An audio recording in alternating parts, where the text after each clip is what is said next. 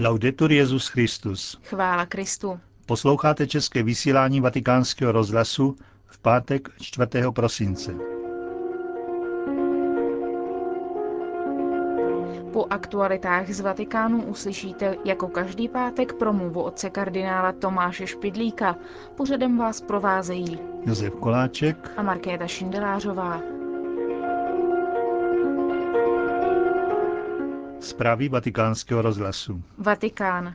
Kéž jsou katolíci a pravoslavní sjednocení ke společnému svědectví víře, vyzval dnes Benedikt XVI. při audienci, na níž dnes dopoledne přijal arcibiskupa Tyrany Anastáze, hlavu posvátného synodu autokefální albánské pravoslavné církve.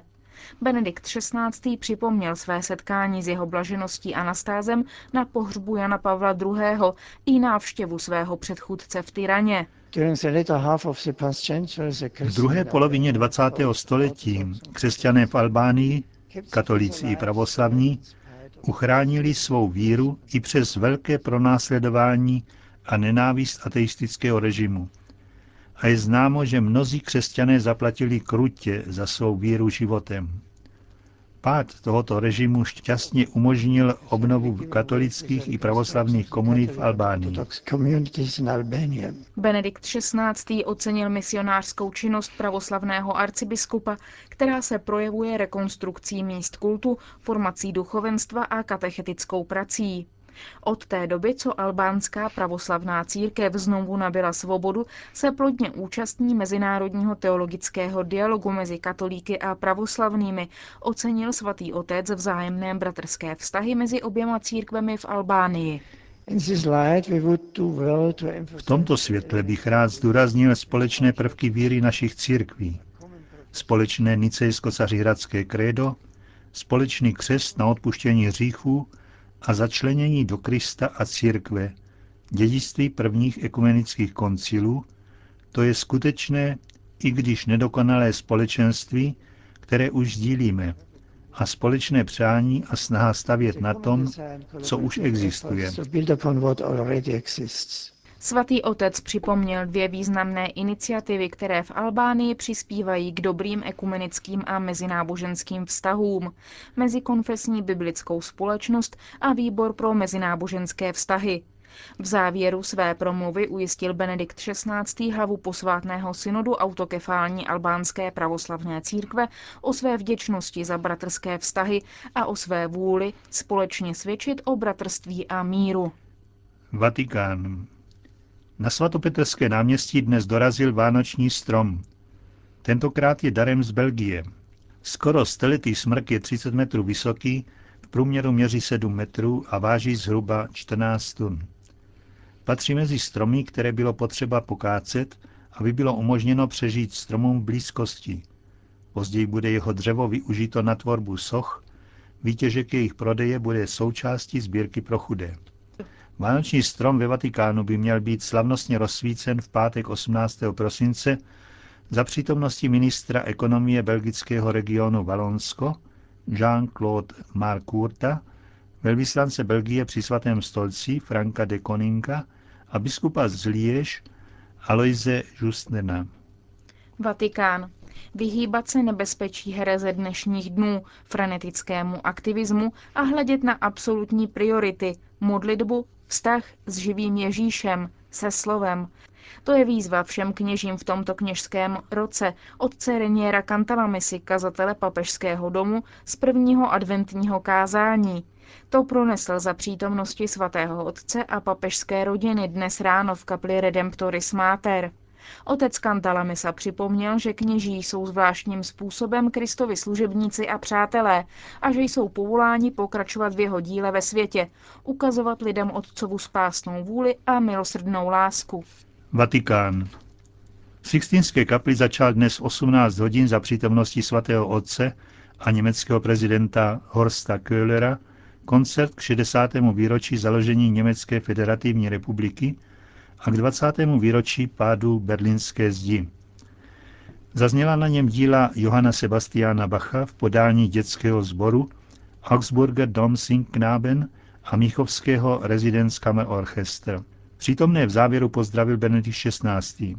K jeho promluvě se vrátíme v zítřejším vysílání. Konec zpráv.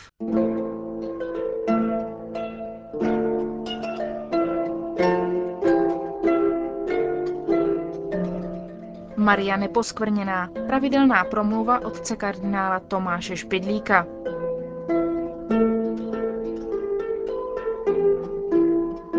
Měl jsem mluvit k mužům na svátek neposkvrněného početí Pany Marie. Oni sami mě navrhli, že si mohou zvolit dobrovolně i jakékoliv jiné téma.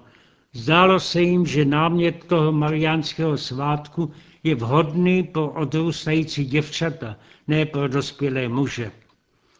A když mluvím s pravoslavnými teology, ti zase namítají, že to dogma je nové, nevhodně formulované. Starý osvědčený titul Marín je pana nejčistší.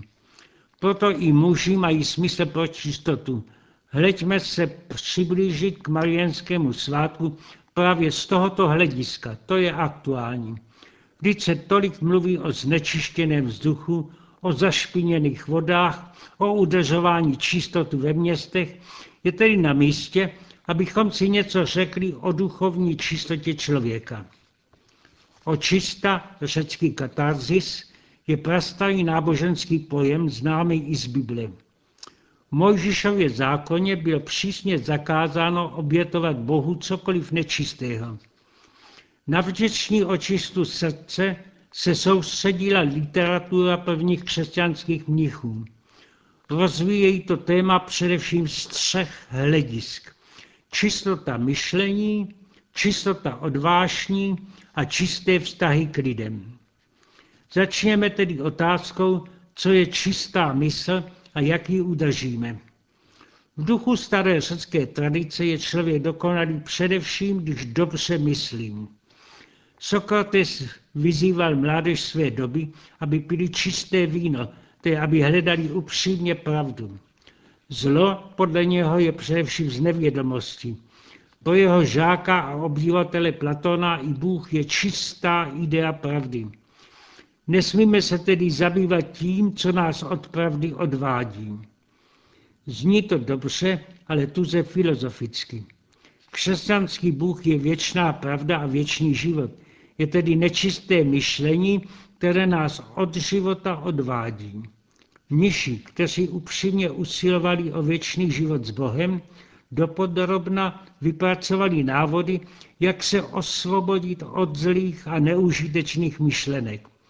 Žili v samotě a tam se myšlenky v hlavě bohatě rojí. Je potřeba naučit se rozlišovat mezi těmi, které nám slouží k životu, od těch, které osobu oslabují a život ubíjejí.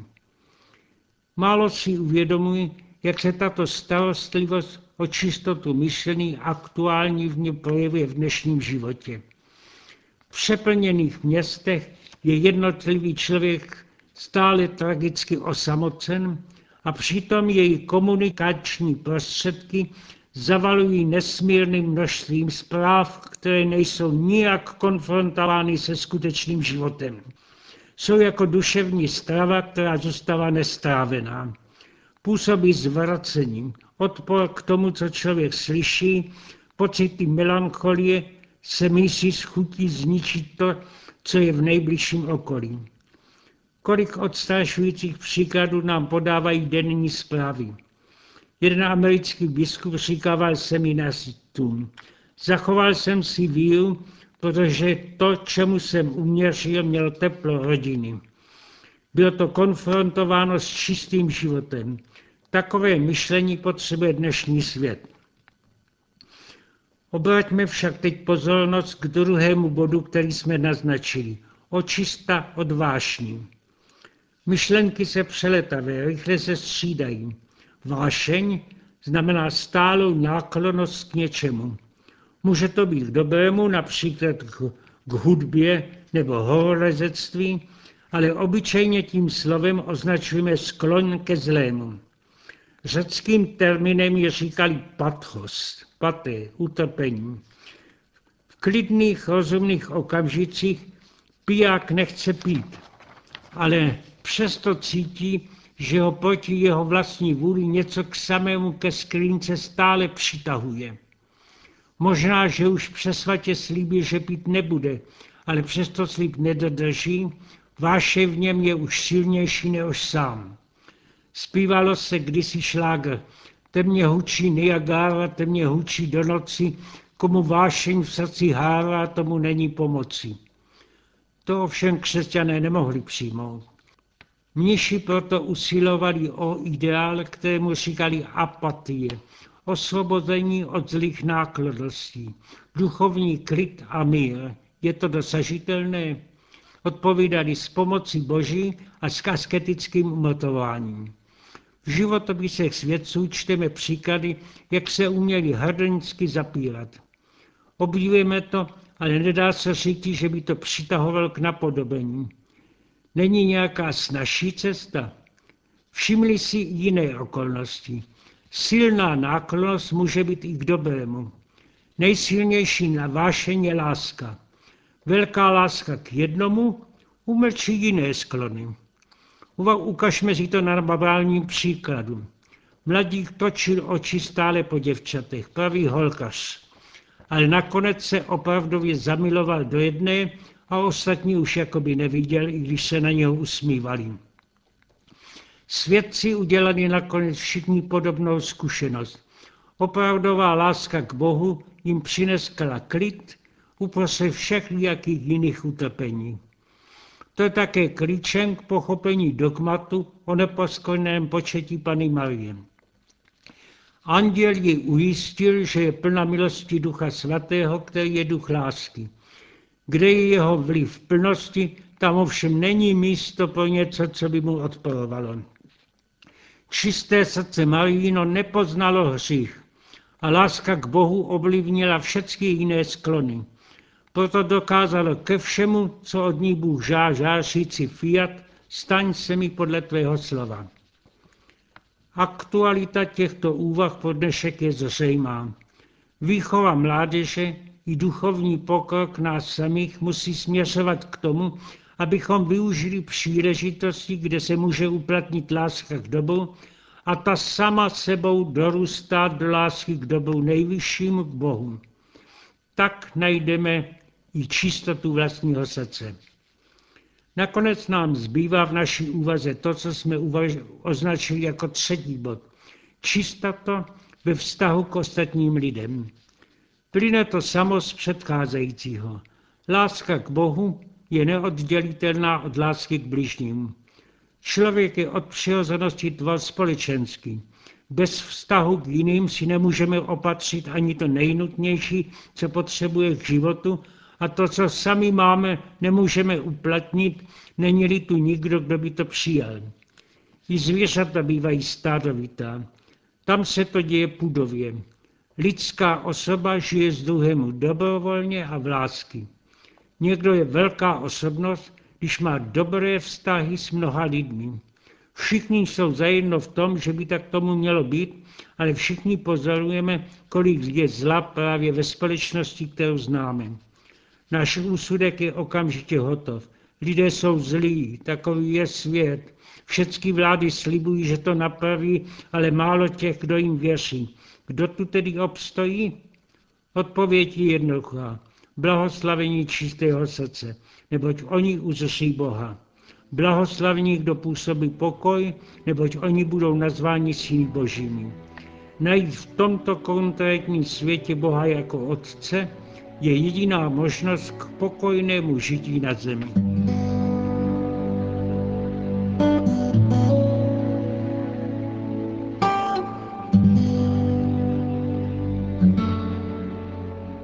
Slyšeli jste promluvu otce kardinála Tomáše Špidlíka. S ní končíme české vysílání vatikánského rozhlasu. Chvála Kristu. Laudetur Jezus Christus.